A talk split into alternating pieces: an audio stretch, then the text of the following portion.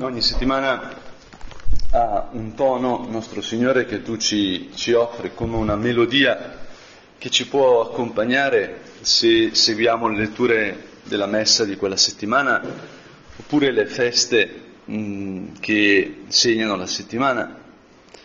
E in concreto in questa settimana di questo mese di settembre che appunto segna il ritorno mh, a ritmo pieno, Ecco, tu ci, ci, offri, Signore, che sei qui sull'altare, che sei accanto a noi, vicino a noi, in mezzo a noi, tu ci offri qualcosa di cui forse abbiamo molto bisogno hm, all'inizio dell'anno, quando uno torna riposato dalle vacanze, se eh, si è riposato durante le vacanze, e dopo tre giorni eh, ha finito le batterie, no? Dice ci ho messo diciamo, tre settimane a caricare tre giorni, no? Quindi uno dice se fosse così il cellulare non andremo da nessuna parte, no?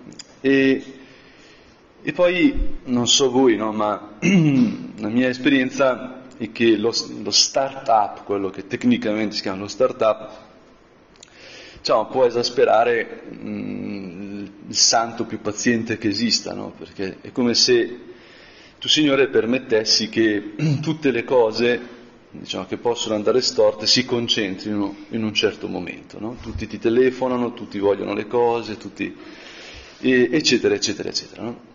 Ora, vedendo le letture di questa settimana, ho detto Signore, tu qui ci offri proprio una risposta, proprio ci, ci fai eh, attirare, attiri la nostra attenzione sull'essenziale su ciò di cui abbiamo veramente bisogno, non solo questa settimana, non solo nello start-up del mese di settembre, ma sempre, durante l'anno, qualcosa che in un certo senso fonda la nostra stessa identità. E che paradossalmente la crisi, diciamo il sentirci impotenti, il non sapere più come fare, il perdere la pazienza, cioè essere, diciamo, l'essere di fronte alla nostra miseria, ai nostri limiti, ecco, in verità ci permette di apprezzare. Noi fuggiamo dai nostri limiti, fuggiamo dai limiti degli altri, anzi, molte volte ci arrabbiamo con i limiti degli altri semplicemente perché quei limiti toccano i nostri limiti e quindi è un po' come in autobus, no? Quella, la persona ti schiaccia perché tu la stai schiacciando in un certo senso, cioè siamo è il tatto, quel senso misterioso no? nel bene e nel male, per cui tu non puoi toccare senza essere toccato, e viceversa. E allora, che cos'è questa cosa essenziale di cui abbiamo bisogno, nella quale è nascosta la nostra identità? E non ve lo dico, no? non ve lo dico apposta, non è un artificio retorico, cioè, ma mi piacerebbe farlo uscire dal Vangelo di domenica prossima. E poi vediamo che nella settimana appunto c'è proprio come una grande freccia che punta verso una lettura di questo Vangelo che è quella che vi vorrei proporre. È il capitolo 20 di San Matteo. E qui si racconta come in quel tempo Gesù disse ai suoi discepoli questa parabola. È un racconto di Gesù. Ora, la parabola non è un racconto morale, non è una favola, l'abbiamo già visto varie volte, non è che mh, mm, non gridare al lupo al lupo Pierino perché sennò poi non ti credono quando viene il lupo, non è, non è così semplice la parabola. La parabola è un grimaldello, mh? Mm? è qualcosa che fa saltare la nostra chiusura mentale. Noi leggiamo la realtà attraverso una mappa, attraverso uno schema, sempre, giustamente se uno dice come faccio ad andare da qui al Colosseo, deve avere in testa una mappa, no? come faccio domani mattina cosa farò al lavoro, c'è, c'è una mappa. No? Ma quando parliamo di Dio, eh, Dio è infinito, Dio è una sorgente. Qual è la mappa di una cascata? Le cascate del Niagara, le cascate di Sciaffusa, no? che protagonista del Gattopardo sente, da cui, il cui possente rumore sente. Ecco, qua è la mappa di qualche cosa che è sempre nuovo. E questa, eh, questo è il punto verso cui appunto, ci indirizza questa parabola. come le altre parabole, un punto di rottura, che però è un punto di apertura. Perché noi siamo abituati a pensare al finito e invece tu, Signore, ci conduci per mano con pazienza come dei bimbi per pensare all'infinito. Anzi, in fondo il pensiero all'infinito è quello che hanno i bimbi, per questo non si può entrare nel regno dei cieli se non facendosi come bambini. I bambini non calcolano, semplicemente chiedono. Chiedono a una sorgente che sono il papà e la mamma. In quel tempo Gesù, appunto, racconta il regno dei cieli è simile a un padrone di casa che uscì all'alba per prendere giornata lavoratori per la sua vigna. Si accordò con loro per un denaro al giorno e li mandò nella sua vigna.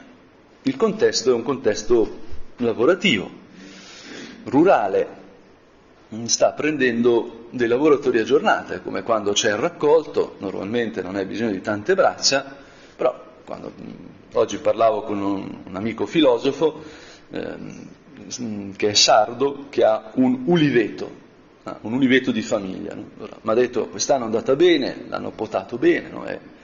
ora, quando è arrivato il momento di raccogliere le olive, ho affidato la raccolta a qualcuno che poi mi dà l'olio. Mm. Ora, quando devi raccogliere c'è bisogno di tante braccia. E quindi, appunto, ci sono i lavoratori stagionali, questi sono lavoratori stagionali. No? Poi il lavoro povero, lasciamo stare la, l'attualità politica, eccetera, eccetera, no? un denaro al giorno. E iniziano a lavorare la mattina, all'alba. E poi esce verso le nove del mattino, dice no, qua non ce la fanno a raccogliere tutto. Mm? E ne vide altri che stavano in piazza, disoccupati, e disse a loro, andate anche voi nella vigna, quello che è giusto ve lo darò, quello che è giusto ve lo darò ed essi andarono. E uscì di nuovo verso mezzogiorno quando fa un caldo pazzesco, e poi verso le tre. E anche queste volte disse andate a lavorare nella vigna, quello che è giusto ve lo darò. E poi quando ormai è pomeriggio, quando è per gli inglesi l'ora del tè alle 5, mentre per gli spagnoli è l'ora della corrida, sono culture diverse, no? Ne vide altri che se ne stavano lì e disse loro, perché ve ne state qui tutto il giorno senza far niente? E gli risposero, perché nessuno ci ha preso a giornata. E sono padri di famiglia che non hanno di che portare il cibo a casa. Noi questo appunto non dobbiamo dimenticarlo, quando Pietro, Giacomo e Giovanni stanno pescando e non prendono niente, dopo tutta una notte appunto, di fatica, non è che sono andati a pescare la domenica e non hanno preso nulla. Hm? Non è quelli con cui stavo quest'estate che andavano in gita e tornavano con appunto la ricciola, eccetera, eccetera, no? che vabbè, pesca sportiva. Questi campavano di pesca, quindi non prendere niente vuol dire non avere niente da dare ai propri figli, alla propria famiglia. Nessuno ci ha preso giornata. Siamo nel limite, siamo nel deserto, siamo in una posizione dalla quale facciamo fatica a vivere. E allora il padrone disse andate anche voi nella vigna alle 5 di pomeriggio. E quando fu sera, appunto, mia mamma mi racconta che il nonno, che appunto lavorava seguendo dei campi, quindi faceva proprio questa, questa cosa qui, andava a dire mm, vieni a lavorare con me, eccetera, eccetera, perché c'era la raccolta delle castagne piuttosto che di altre cose, usciva quando era buio e tornava quando era buio. Mm? In campagna si lavorava così, quindi dall'alba al tramonto letteralmente, perché poi appunto non c'era la luce elettrica, quindi tu dovevi sfruttare le ore di luce che c'erano. Quindi quando fu sera il padrone della vigna disse al suo fattore, chiama i lavoratori e dai loro la paga, incominciando dagli ultimi fino ai primi. Questo ogni volta che lo leggo non posso non ricordarmi di una professoressa che avevo che dava i compiti al liceo in ordine inverso di voto, no? dal più alto anzi al contrario, dal più basso al più alto, no? quindi era una vera e propria tortura, secondo me la denuncia Amnesty International, no? perché eri lì che dicevano non uscire, non uscire, non uscire, non uscire, no? Peggio dell'interrogazione era, perché ormai era già fatto, l'interrogazione almeno te la giochi, diciamo, no? ti chiama interrogato, dici vabbè, eh, adesso eh, lotto nell'arena, no? ma lì era già andata tutta. No? E quindi dagli ultimi fino ai primi. E quando vengono appunto gli ultimi, quelli delle 5 del pomeriggio, gli dà un denaro, cioè la paga di una giornata intera. E quando arrivarono i primi, ecco loro dicevano, beh, si è dato un denaro a quelli che hanno lavorato 3-4 ore, a noi darà di più. Ma anch'essi ricevettero un denaro. E noi andremo immediatamente in trattativa sindacale. No? Un Pensate a questa cosa in Italia adesso, no? cosa può succedere? Mm? E, e nel ritirarlo mormoravano dicendo ma eh, gli ultimi hanno lavorato un'ora soltanto e li ha trattati come noi che abbiamo faticato tutto il giorno, abbiamo preso il caldo nella vigna. E mi viene da dire, ci hanno ragione, questo padrone è ingiusto, non è giusto. E a me viene da dire, Signore, sono tornato a lavorare, perché c'è questa cosa, perché c'è questo problema? mi sono riposato e sono già stanco, e perché questa persona fa così? Ecco, quante volte, Signore, noi proviamo un senso di ingiustizia. Questa cosa non è come dovrebbe essere, secondo la mia mappa, secondo il modello che ho. E in un certo senso questo pensiero è fondato. Signore, tu non sei giusto come noi siamo giusti. Tu non sei giusto come si dovrebbe essere giusti in trattativa sindacale, appunto. Ed è interessante vedere come chi ascolta vive questo senso di ingiustizia, si immedesima di chi ha lavorato tutto il giorno e prende come gli altri. E allora, ecco che il padrone spiega, e la spiegazione è bellissima. È come se la parabola aprisse una domanda, aprisse, diciamo, nella nostra rappresentazione del reale una ferita, come questi quadri di Fontana no? che hanno lo squarcio, no? tac, non c'è qualcosa che si apre. E in questa fenditura si inserisce che cosa? Si inserisce la relazione con Dio cioè con la sorgente. Perché il padrone, che appunto è immagine di Dio, non dice, oh i soldi sono miei, faccio quello che voglio con i soldi, come magari da Brianzola avrei fatto io, ma cosa vuoi? Cioè, abbiamo fatto il contratto, no? Che, che storia è? No. Il padrone dice a questi che ha preso a giornata, che non sa chi siano, che stanno mormorando contro di lui, amico, amico, lo chiama amico. A me che brontolo mi chiama amico. A me che ho finito la pazienza mi chiama amico. Io non ti faccio torto. Non hai forse concordato con me per un denaro? Prendi il tuo e vattene. E vattene. È terribile questo. Ma io voglio dare anche a quest'ultimo quanto te. Non posso fare delle mie cose quello che voglio? Oppure, e questa è la domanda che ci può trafiggere il cuore, oppure sei invidioso perché io sono buono? Sei invidioso perché io sono buono? Ecco, non sarebbe più giusto rallegrarci perché Dio dà agli ultimi e primi eh, indipendentemente da quello che hanno fatto in un certo senso, perché Dio, perché Dio è misericordioso. Oppure, Signore, noi vogliamo guadagnarci l'amore, vogliamo guadagnarci la nostra identità, ma un figlio non si guadagna l'identità, un figlio la riceve. Quando nasce un bimbo, hanno mandato la foto di una bimba appena nata l'altro ieri, e ho visto il suo volto per la prima volta. Poi scoprirò appunto che carattere ha. Quest'estate è venuto a trovarmi un amico con i due figli, il minore maschio santo, perché ha una sorella maggiore che è incredibile, diciamo. Esuberante è un eufemismo, è, una, praticamente un'attrice, è un'attrice. Uno va in, te- in terza elementare e quando ci siamo salutati mi ha guardato e mi ha detto dobbiamo vederci più spesso. Come me l'avrei detto sua madre, sua zia, cioè, dobbiamo vederci più spesso. Ma come ti permette? Cioè, scricciolo, sta al tuo posto, no? No. Eh. E il carattere di questa bambina, mi ricordo la prima volta che, che l'ho vista in foto appena nata, no? E adesso che veramente è incredibile, no?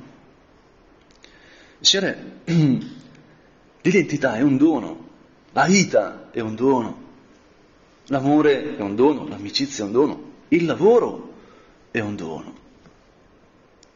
Signore, aiutaci a entrare in questo mistero che è la tua misericordia. Misericordia. Questo è ciò di cui abbiamo bisogno in questo mese di settembre e sempre. Questo è ciò su cui è fondata la nostra identità. È tutto, perché è fondato il mondo sulla tua misericordia. È fondata la storia sulla tua misericordia. Tutto è dono, tutto è grazia. Ho rivisto un amico di mio padre questi mesi e mi ha detto una volta, mi ha mandato una cartolina quando ero in Germania, mi ricordo esattamente dove ero, e hai scritto una frase in tedesco, non temere, tutto è grazia. Ed è vero, gliel'avevo mandata, me lo ricordo perfettamente, perché l'avevo letta su una tomba e mi aveva impressionato tantissimo. Non temere, tutto è grazia, tutto è grazia. La mia vita è grazia, il mio respiro è grazia, la mia identità è grazia, la fatica di questo inizio anno è grazia, le persone che ho accanto sono grazia, non sono dovute. Oh Signore, ecco, ti chiediamo di sfruttare l'occasione di questo inizio anno per stare nella tua giustizia, Signore. Quello che è giusto te lo darò.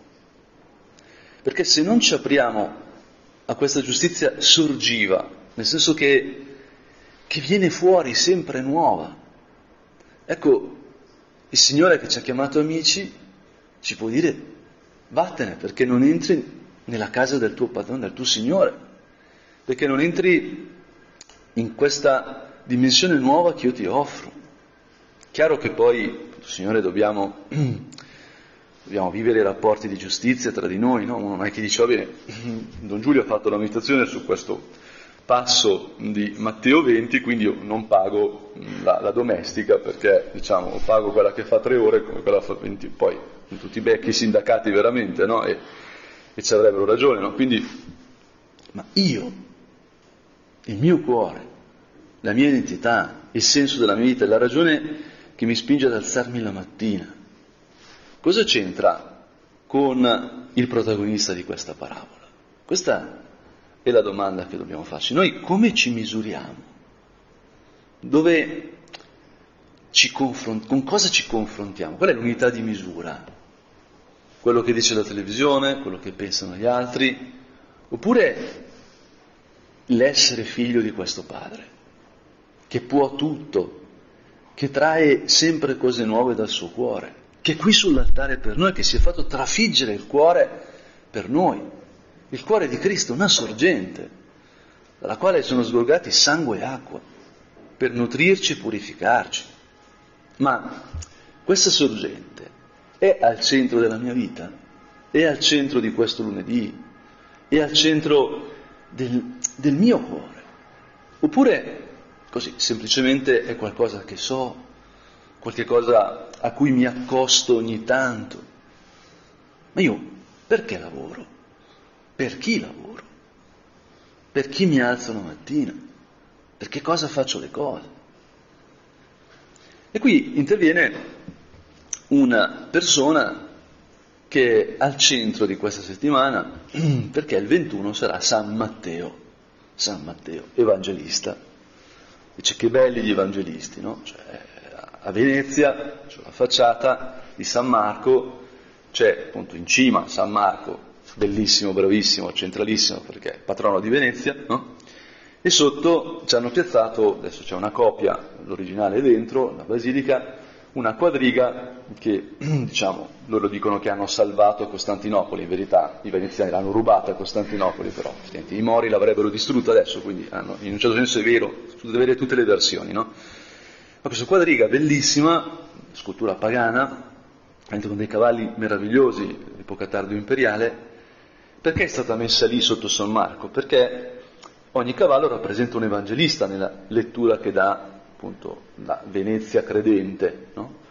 per dire che anche se loro sono molto devoti a San Marco, che è il più bello, il più bravo, eccetera, eccetera, però ogni evangelista tira lo stesso carro insieme agli altri evangelisti. No? Matteo è uno di questi cavalli possenti, bellissimi, ma Matteo è un pubblicano, Matteo è un fetente, no? dirlo così, cioè Matteo è un collaborazionista. I romani dovevano prendere le tasse dagli ebrei, perché li avevano conquistati, ma gli ebrei non volevano pagare i romani con le monete romane, perché sulle monete romane c'era scritto che l'imperatore, cioè basta che nessuno vuole pagare le tasse, quindi non serve essere ebrei sotto i romani, no? già... ma per di più le monete romane avevano scritto che l'imperatore era Dio, era Dio. Quindi la questione diventava appunto di fede, cioè non era solo pagare chi mi ha occupato, chi mi ha conquistato, ma era contaminarsi con una concezione idolatrica del mondo. Quest'uomo si fa Dio. Nel momento in cui uso suo, la sua moneta, eh, ecco che mi corrompo. Allora, ecco che c'erano dei signori che si chiamavano pubblicani, appunto, che sostanzialmente facevano i cambiavalute e raccoglievano i soldi per i romani. Quindi le tasse da pagare ai romani. Quindi questi signori raccoglievano i soldi degli ebrei, no? I denari di cui parlavamo prima, quelli guadagnati lavorando tutto il giorno, pure un'ora sola, e poi cambiavano le monete in monete romane e le davano ai conquistatori, facendo una cosa appunto abominevole per gli ebrei e facendoci anche una bella cresta, perché ovviamente ci guadagnavano in tutto questo processo, non è che non ci guadagnavano. Allora, ecco che Gesù passa e vede un uomo chiamato Matteo, seduto al banco delle imposte, e gli dice seguimi. Cioè non è che vedi uno chiamato Matteo, dice guarda com'è bello questo qua, guarda, potrebbe essere un apostolo, un evangelista, no? potrei appoggiarmi su di lui, no? E poi si informa e dice ma che lavoro fa questo? Fa il pubblicano, dice ah peccato perché mi sembrava bravo, no? Guarda, mi, mi, mandi il curriculum, no? Curriculum. Pubblicano. No, no, è che proprio lo chiama mentre è seduto non al tavolino a fare meditazione, no? Al tavolo a, a prendere, cioè, in fragranza di reato, non so come dire. Lo, lo sta chiamando, gli sta dicendo seguimi, quando lui sta peccando. Sta chiamando un peccatore. E Signore, come ti viene in mente questa roba? E pensiamo quante volte noi ci soffermiamo a pensare, ma io sarò adatto, io mi merito l'amore, io mi merito che gli altri... Cioè, ma questa non è la logica di Dio. Dio sa solo amare, Dio è solo padre. Per lui siamo tutti figli e il Vangelo, la buona notizia, è comunicare agli altri questo. Quindi se state avuto modo di osservare mia madre e mia zia di più, perché sono stato con loro per aiutarle, e quindi l'osservazione da presso aiuta da molte ispirazioni. No? E ho osservato una cosa che già sapevo, ma l'ho osservata meglio, perché mia zia, qualsiasi, qualsiasi cibo le poni davanti, per prima cosa lo sala cioè senza assaggiarlo, lei prende il sale e ce lo mette sopra. No?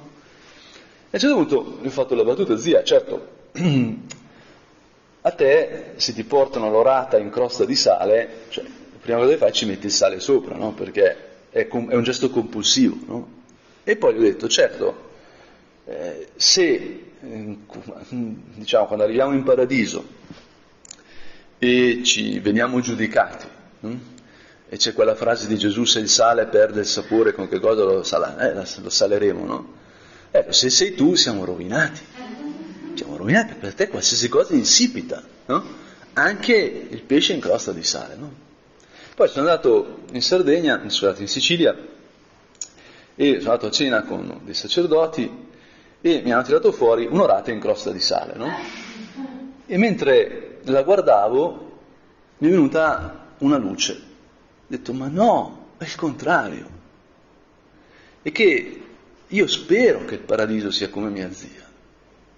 Perché se non ho sale, Dio mi sala, mi dà il suo sale. E questo il cambio che dobbiamo fare, Signore. Matteo viene chiamato lui che è pubblicano, lui che non ha il curriculum adatto, lui che non ha le condizioni. L'unica condizione è aver bisogno di Dio, come quelli che lavorano, anzi che non lavoravano e aspettavano di essere presi a giornata, avevano bisogno di lavorare. E Dio vede che noi abbiamo bisogno, ma Dio non è, attenzione, io sto dicendo Dio, non sto parlando di uno che è in alto lassù, sto parlando di Lui, di Cristo, Eucaristia qui sull'altare per te. Non sto parlando di una teoria, sto parlando di Lui, di una presenza. Lui è presente nella tua vita. Il battesimo ti ha legato Lui in modo indissolubile. Lui è parte della tua identità per sempre. Lui che è figlio di questo padre, che chiama papà, Abba. Lui che appunto gli dice seguimi e va a casa a mangiare con lui.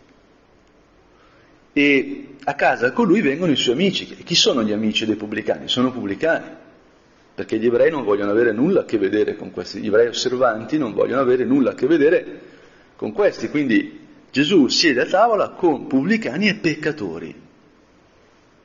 E allora i farisei iniziano a mormorare, come mai il vostro maestro, chiedono ai discepoli, mangia insieme ai pubblicani e ai peccatori? Hm? Che non sia un maestro così bravo? Hm? Guarda che si sta contaminando. Hm? appunto una volta ero a cena nel ghetto di Venezia, ospite della comunità ebraica, e sono andati a fare le abluzioni prima di, di cenare, i rabbini con i quali stavo mangiando. No? Uno era un po' più riluttante, diciamo, si era dimenticato, si vede che era un po' diciamo, meno, meno, stretto di osservanza, no? ma gli altri sono andati in un posto previsto a fare le abluzioni. E stavano mangiando con, con un pagano, per loro io sono diciamo, un, un lontano, uno fuori.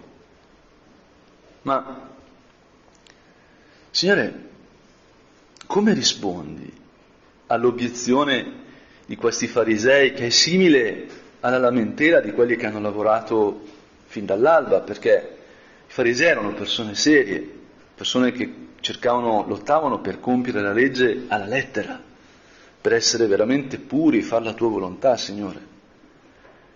Risposta. Gesù sente e dice, non sono i sani che hanno bisogno del medico, ma i malati.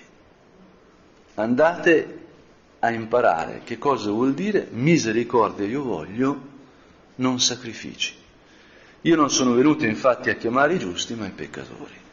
E qui si gioca il nostro inizio di anno. Qui si gioca il mese di settembre, lo start-up, eccetera, eccetera. Io mi sorprendo perché mi manca la pazienza, mi sorprendo perché le cose non vanno come dovrebbero andare, mi sorprendo perché magari ci sono contrarietà, ci sono difficoltà, oppure penso, Signore, ma certo, io sono limitato e per questo ci sei tu che sei sorgente e la sorgente mi è venuta a cercare, la sorgente mi è venuta a chiamare, la sorgente agli occhi di Gesù, il cuore di Gesù, è Gesù. Allora Signore aiutaci a chiamarti, cercarti. Gesù passa. San José Maria amava moltissimo questo Gesù che passa. Eh? Vedere che Gesù sta passando adesso. Il risorto è qui con noi e passa nella tua vita, nella tua giornata, nel tuo mese di settembre, nel tuo inizio d'anno nel non sentirti adatta, non sentirsi capace di rispondere alle esigenze, non è mai abbastanza nel quale siamo immersi, forse al quale siamo crocifissi in un certo senso. È Signore che tu vieni E con te viene tua madre sempre, che è madre di misericordia. E lei ci riporta a essere bimbi, ci riporta a quel momento fondamentale, fondante della nostra vita, che è la nascita. Madre di misericordia. Tutti siamo nati per un dono, da un dono. E tutti possiamo vivere solo rimanendo in questo dono grazie, Signore, appunto all'incontro con te. E questo è qualcosa che possiamo dire agli altri, possiamo portare agli altri. Come cambierebbe il mondo se al posto di lottare sui nostri limiti ci abbracciassimo? Se al posto di stare male quando ci scontriamo con la finitezza potessimo riconoscere che lì ci attende una sorgente infinita per riempirci il cuore, come ha fatto Gesù con Matteo, come prima ha fatto con Maria.